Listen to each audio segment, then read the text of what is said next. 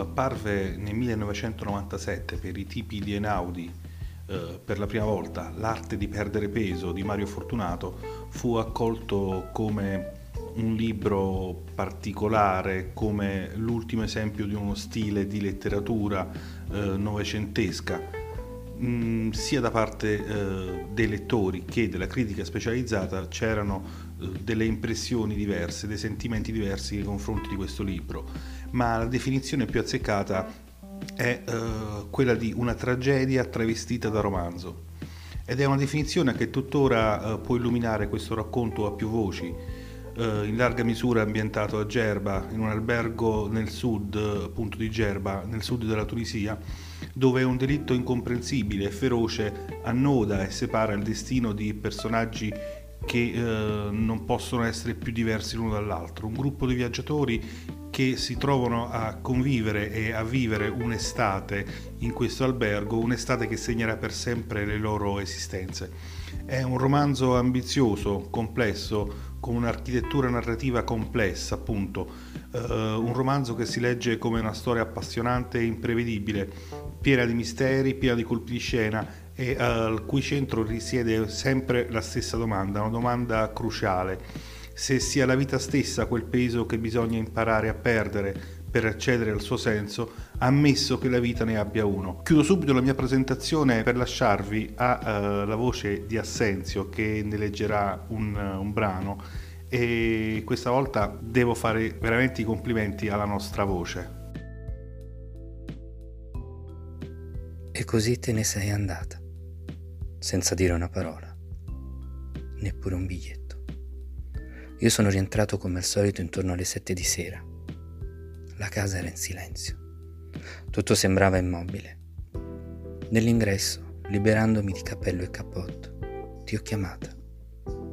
Avevo l'impressione che facesse più freddo in casa che fuori. Ho chiamato ancora, sol perché i miei passi risuonavano incerti. A voce alta ho detto, ho pensato che forse quest'anno potremmo permetterci il famoso capodanno al mare il momento peggiore sembra passato. Che ne dici? Prima di diventare troppo vecchi, in soggiorno non c'era nessuno. Anche qui un ordine che sembrava strano, sinistro. Ho domandato, rivolto alla porta della cucina. Non si mangia questa sera? Mi sono innervosito. Non capivo perché ti ostinassi a tacere, a non fare nessun rumore rimanertene nascosta in cucina, ma in cucina non c'eri. Eri stesa sul letto, invece, e parevi addormentata da chissà quanto tempo. In quel momento ho sentito l'ascensore fermarsi al nostro piano, e poi la porta dei vicini che si apriva e si richiudeva subito dopo. Ti ho fissato per qualche istante senza sapere se avvicinarmi oppure no. In cucina ho bevuto un bicchiere d'acqua, ho rimesso la bottiglia nel frigo, ho sciacquato il bicchiere. Sono tornato in camera nostra. Allora mi sono accorto che ti eri stesa dalla mia parte del letto, sul comodino, diversi tubetti vuoti. La tua mano sinistra era appoggiata sul cuscino accanto, l'altra mano era fredda, già rigida. Niente pulso, non ho provato nulla di preciso.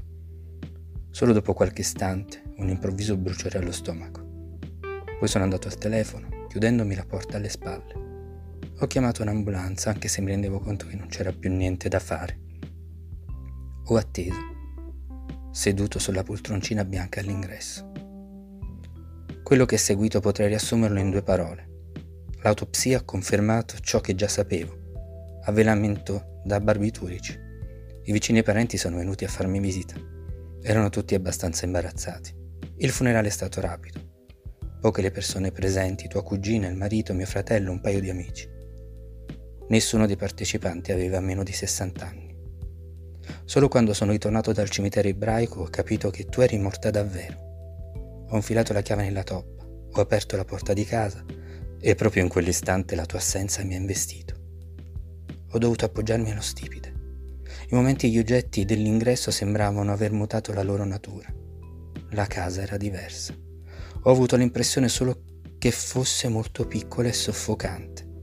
Per questo sono uscito quasi subito ho consumato il mio primo pasto da vedova in una tratteria del centro, in silenzio, concentrato soltanto sulla digestione che ne sarebbe seguita.